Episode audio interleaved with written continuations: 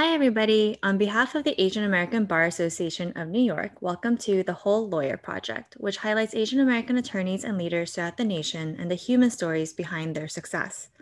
I am your host, Jane Zhang, and today we have Blossom Kan, Assistant General Counsel at MetLife here in New York City.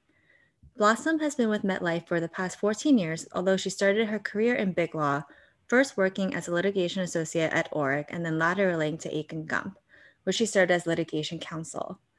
Blossom graduated from Yale College and the NYU School of Law. As if all that were not enough, Blossom is also a published novelist. She has co authored two novels published by St. Martin's Press entitled China Dolls, which was published in 2007, and Young, Restless, and Broke, published in 2010. Blossom, thanks so much for joining us today. Thank you, Jane, and thank you for having me on your podcast.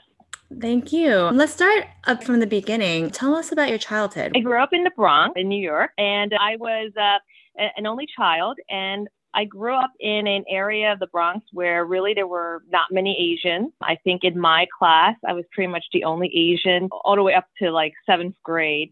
I was the only Asian uh, kid in the class. And it was really interesting. I went to a Catholic school St. Nicholas of Tolentine. And then after that, I went to Bronx Science, a mm-hmm. specialized high school in New York that's very concentrated in sciences. And then after that, uh, as you mentioned, I went to uh, Yale College. I'm also the only kid, and I grew up in Brooklyn and New Jersey. I'm curious, what did your parents do? My mom had a, a clothing store that she owned and operated. And my dad had one business that manufactured jewelry. He had a, another business that was farm, and it had a couple of other uh, real estate ventures. But yeah, you know, they both immigrated uh, to uh, America from Hong Kong and had me probably about, I don't know, maybe seven or eight years after they arrived in this country.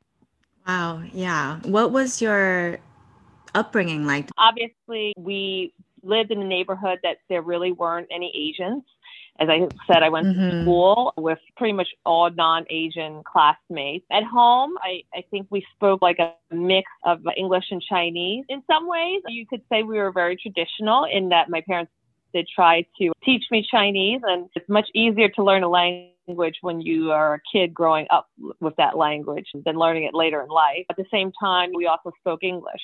So I would say it was pretty much a mix. You mentioned earlier you were the only Asian kid in school till about seventh grade or so, which is also very similar to my path. I went to also science um, high school, but um, until that point, I never really went to school with Asian kids, and I didn't really know how to embrace that Asian part of my Asian American identity. Did you similarly feel like you were other growing up, or how did you embrace that part of you? Did you know you were different than the other kids when, before seventh grade?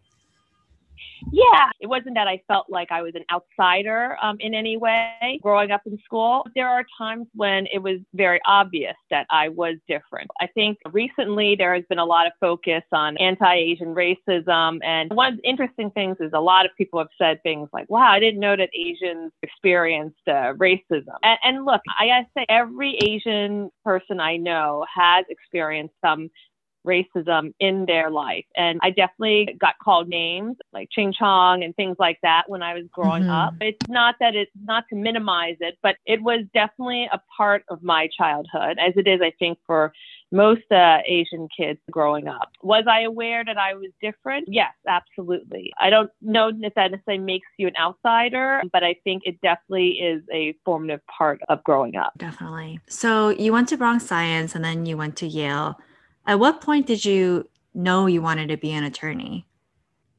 When I was looking at post uh, graduate options, I started thinking about what I would do with my English major degree.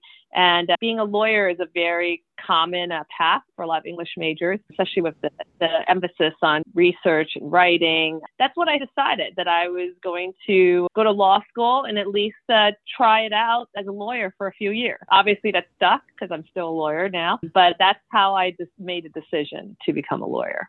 Did you have family who were attorneys? No one in my family was a lawyer. I also didn't know any lawyers, to be honest. None of my family friends were lawyers. None of my parents' friends were lawyers. So really, it was completely different than anything that I had heard about or knew about on a first hand. Probably everything I knew about being a lawyer was came from TV, which is, I think, uh, very common. And it's funny because once you're a lawyer, you realize that there are many kinds of lawyers that are never portrayed in the media. On TV, everyone is a litigator, which, by the way, is what I am. Informed a little bit about what I thought being a lawyer was like. So, did you go to NYU straight after college? I did. I did. After I decided that I was going to go to law school, I went straight through. A lot of folks I know took time off, but I, I, was eager to get out of school and be done with the academic side of my life and get into the real world, really. I really was looking forward to trying to practice and to see what that was like. And it was the right decision for me. I know a lot of folks feel like it's uh, better to take some time off and, and have that little bit of a gap year type experience but for me, I was ready to be uh, done with school as soon as I could and, and get out there in the real world and, and be a real lawyer. And what were the first years of big law life for you after graduation? Yeah, I started out as a, uh, associate at Orrick. I, I will say the first few years were very tough. I definitely had a real crash course in what big law was like.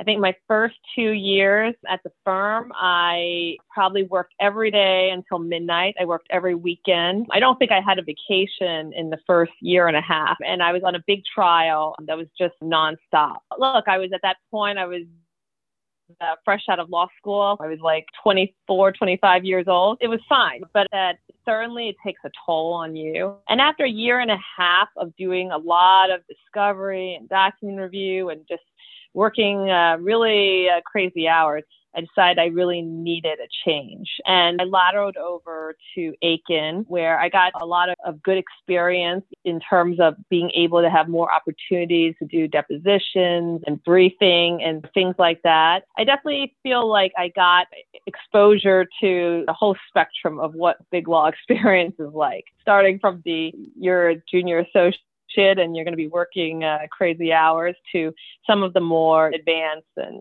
sophisticated uh, litigation work. And what would you say was the most difficult and the most fun time for you throughout your time at Akin and Orrick? I think difficult was what I've already alluded to. It was a very hard first two years, just a lot of work, a lot of just spending every waking hour at a law firm and then feeling like I wasn't getting challenged enough and because I was doing just a lot of discovery and document review. And so then wanting to do something more, wanting to really kind of expand my skill set there. So that was, I think, the most difficult part. So the best part was honestly the people. I think I forged lots of great relationships and friendships during those years. Some of the people who I met my very first day at a law firm, they're they're some of my best friends today. We spend a lot of time working mm-hmm. together in the office, and you really get you really bond through those that kind of experience.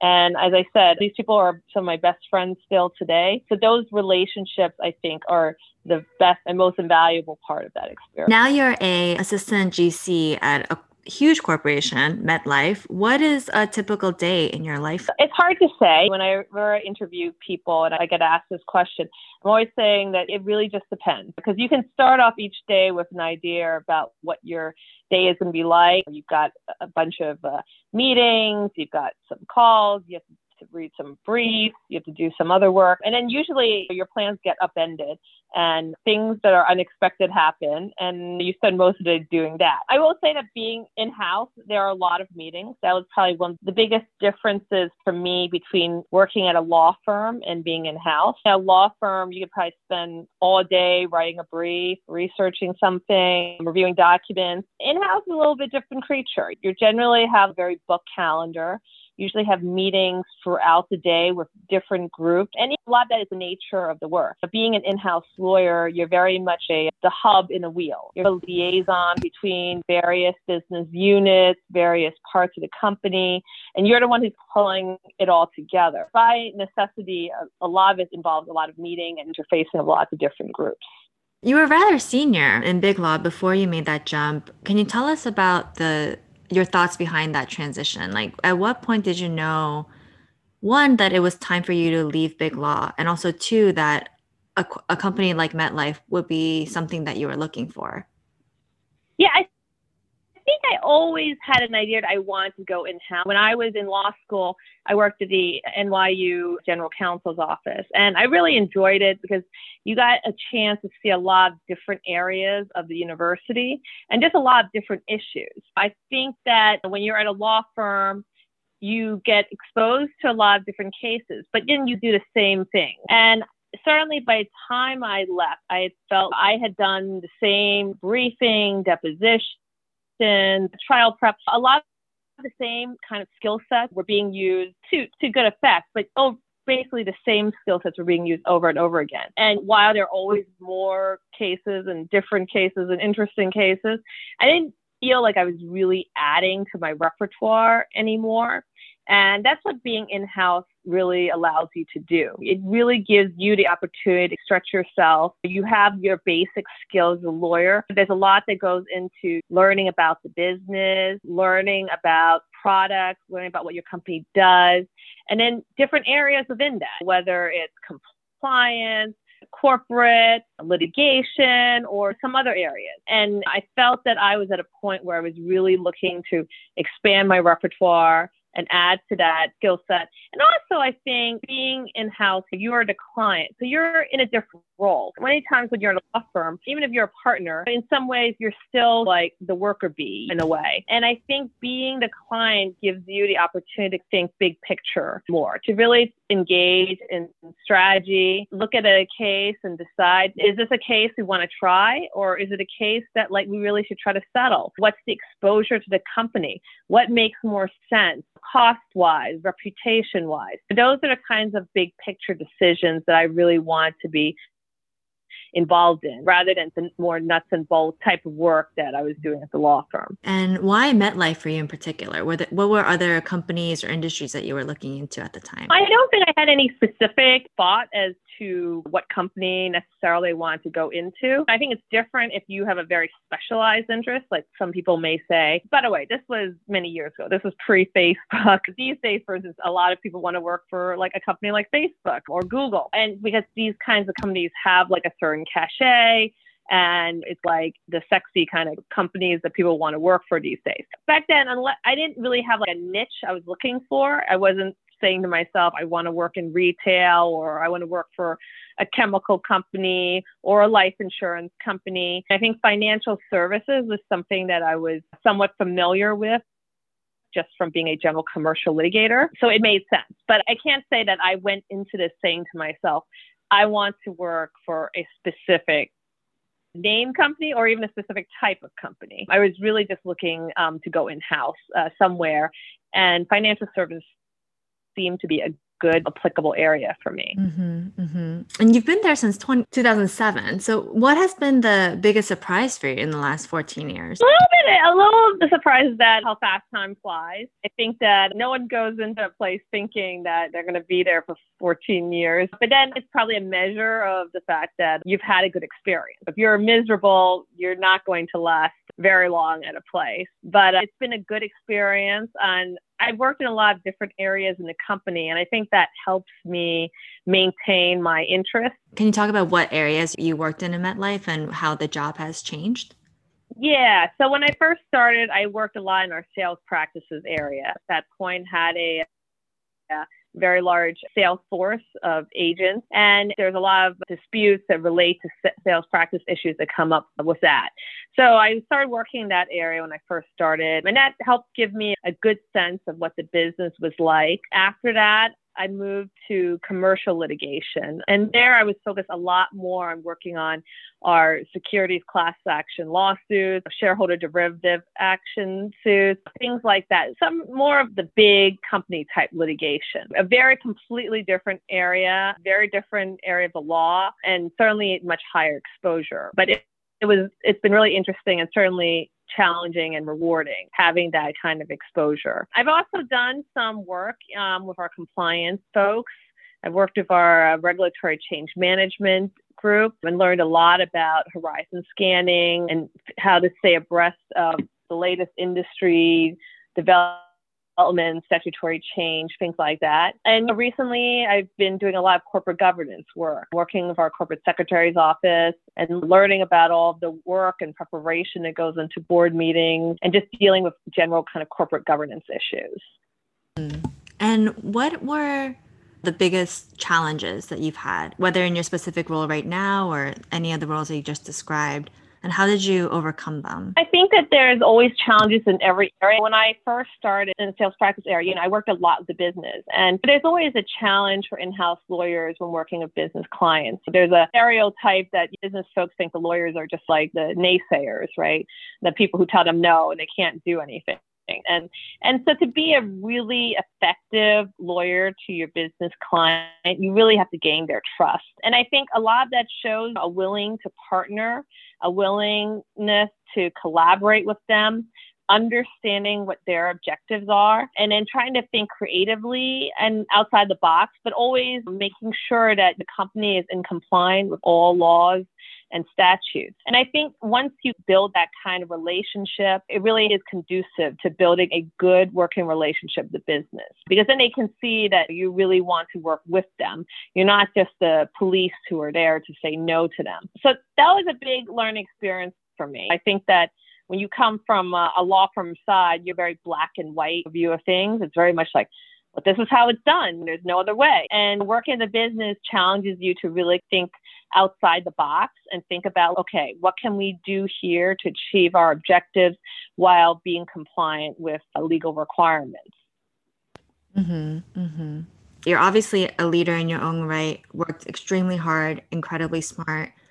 And you're in an industry that doesn't have a lot of leaders who look like you or me. How did you deal with the fact that the legal career was not the most friendly toward women or minorities, or did you not experience that for yourself? I think we all experience that. And I, I think any lawyer who is Asian or woman who says they've never felt any kind of issue on this front, I'm not sure if they're looking that closely. The reality is that a lot of Asians go into companies like the junior level. And then, just like with women, as you go more senior up the rank, the numbers start to drop off.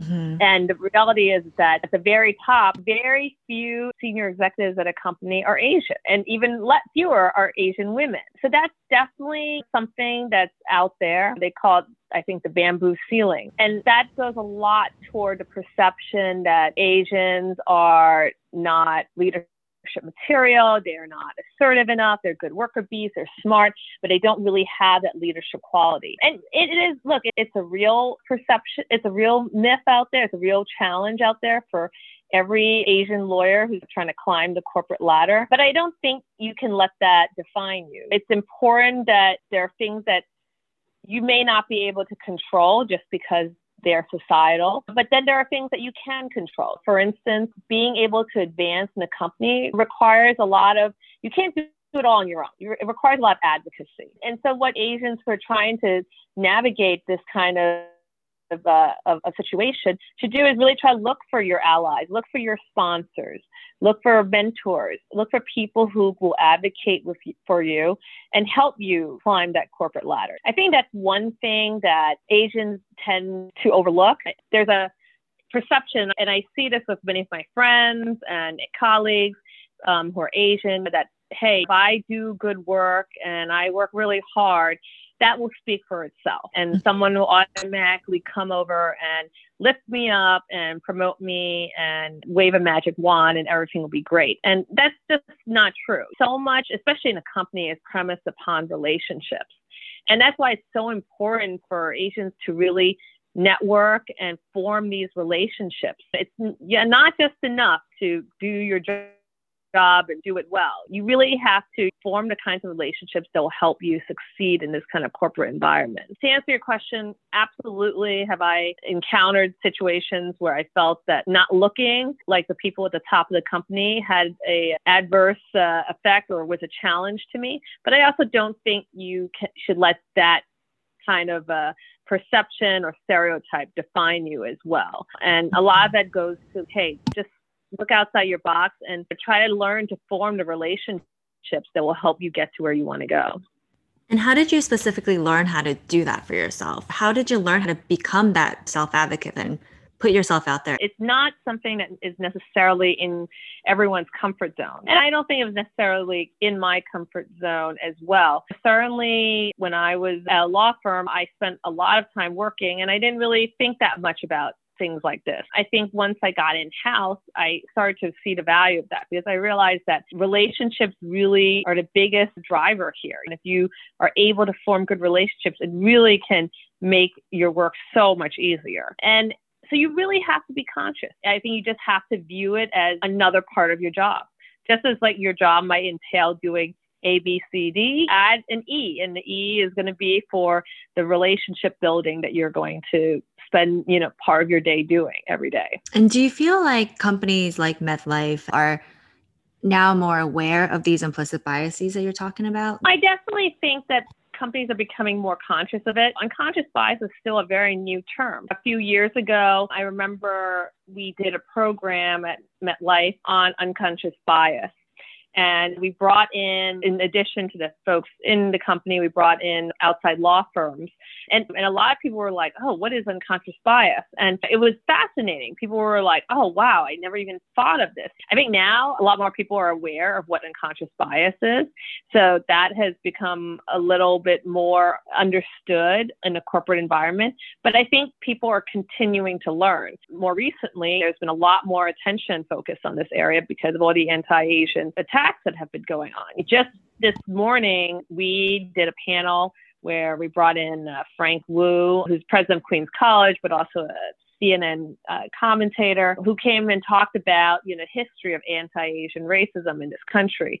And a lot of folks were just stunned and were like, wow, we had no idea that, that all this stuff was going on with the, the Chinese who are being brought over for the, to build the railroad, to the Japanese internment camps, to the killing of Vincent Chin. These are things that were not taught as part of the curriculum in schools growing up, so they just didn't even know about it. So I think there's a lot more focus on these issues now, right now. And sadly, it was precipitated by some of these terrible attacks out there.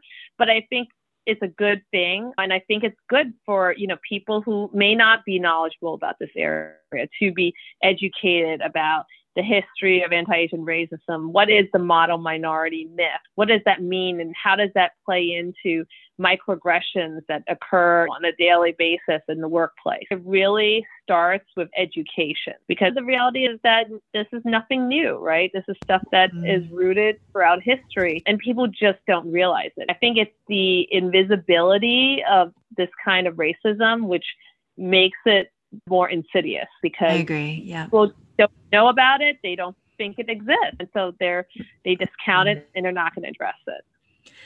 In terms of education though, so we spoke a lot about how to educate other people. I'm wondering if I could get your thoughts on how we advise and educate and empower Asian American attorneys, especially those may not have quite the self confidence or the self assurance that they can step out of that box and not perpetuate stereotypes because we have complete agency and power to fight these stereotypes and to really forge a path. Do you have specific strategies or tactics that people can employ to become better self advocates and become more of a presence in the room and not be written off as the workhorse or the quiet, diligent person who won't make any noise or any other stereotype against Asians that we face day to day?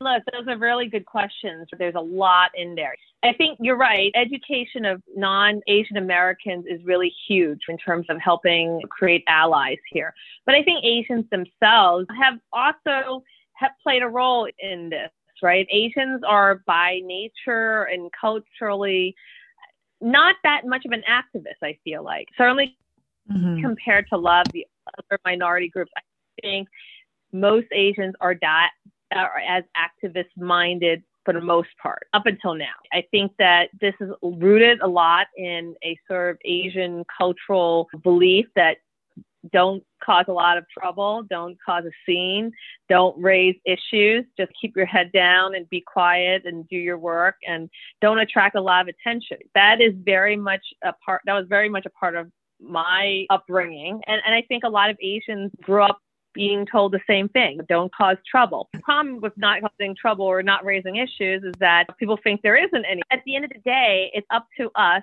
Asians ourselves, to really speak up and draw attention to these issues.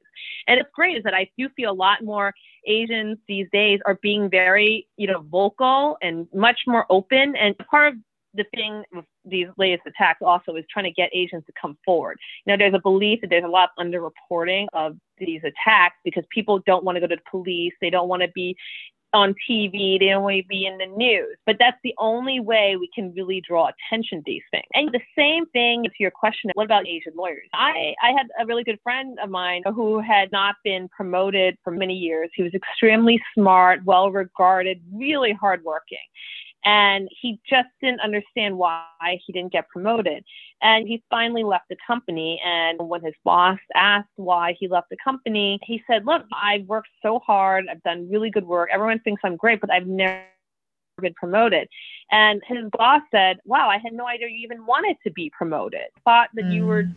content doing mm. what you're doing. Now, you might say, hey, it's the boss's fault for not recognizing this. And maybe part, that's a huge part too. But a part of it is also that my friend didn't speak up. He did not say, hey, I want to be promoted or I want to get more responsibility or I want this other job or I want to advance. And it's really, that's on us, right?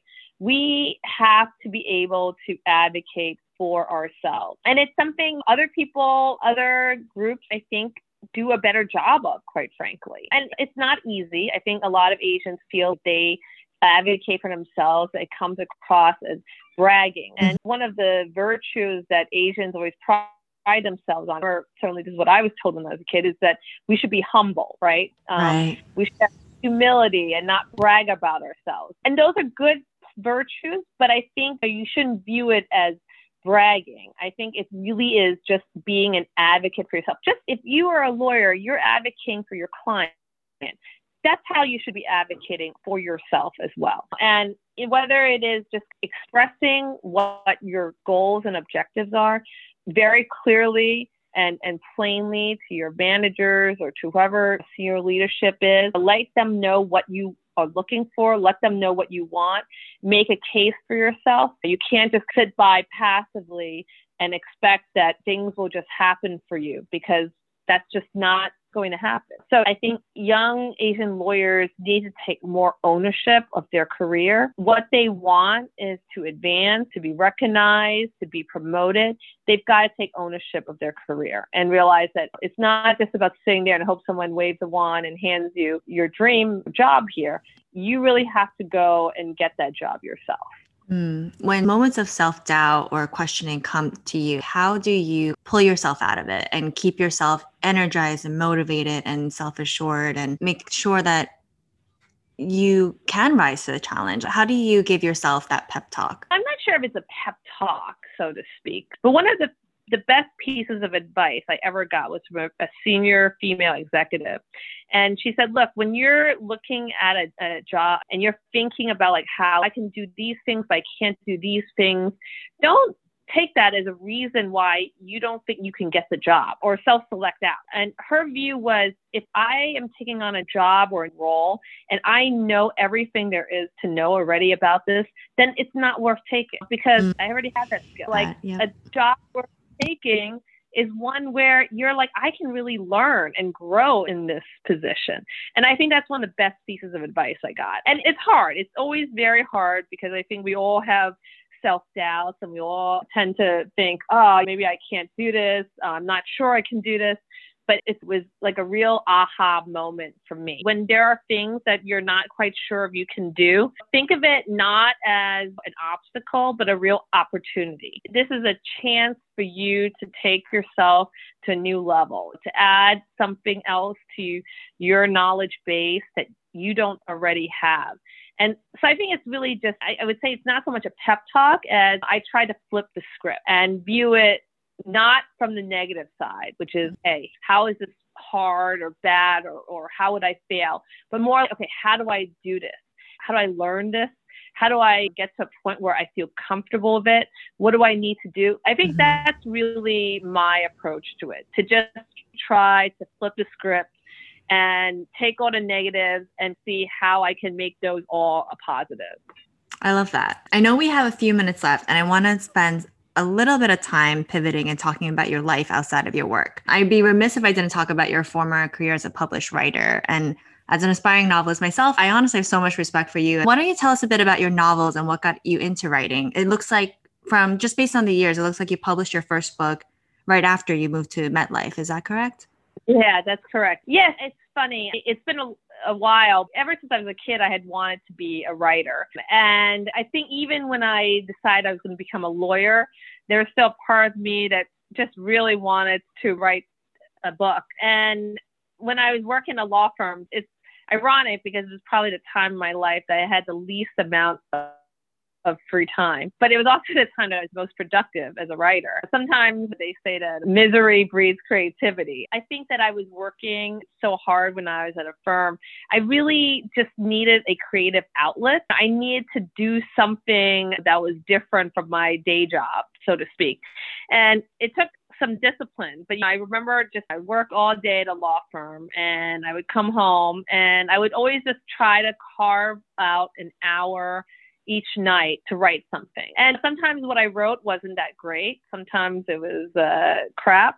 But a lot of it is just getting yourself into that rhythm. And so every day I would write something. And that's that's when I really wrote a lot of that first book with my co-author. And that was right around the time that I left law firm. And then I wrote another book shortly thereafter that was somewhat of a little bit of a sequel to that first book. But I, I think it was like a culmination of years of wanting to be a writer. And it was just a really nice creative outlet. I think that I just needed to be able to do something that was completely different from what I was doing as my day job. And for that, it was a great experience.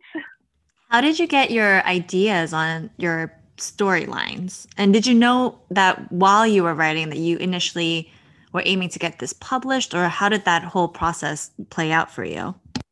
Yeah, I think I always planned on getting it published. That's not to say that everything I've written has been with an eye toward publishing. I can tell you I've written many things that got you know discarded and ended up being thrown into the drawer so to speak i always had an eye towards getting my work published i think in terms of ideas i know for the first book I had been wanting to write something about the Asian American female experience for many years. And, and that ma- mainly came from the fact that I didn't see that many books out there that really talked to that experience at the time. Mm-hmm. I think mm-hmm. Joy Luck Club was the only book really at that time that kind of spoke. My story was very different from the story of the women in the Joy Luck Club. And so I wanted to write something that was more true to not only my experience, but also my peers' experience, like other Asian American women I knew and what they were facing both personally and professionally. So that was really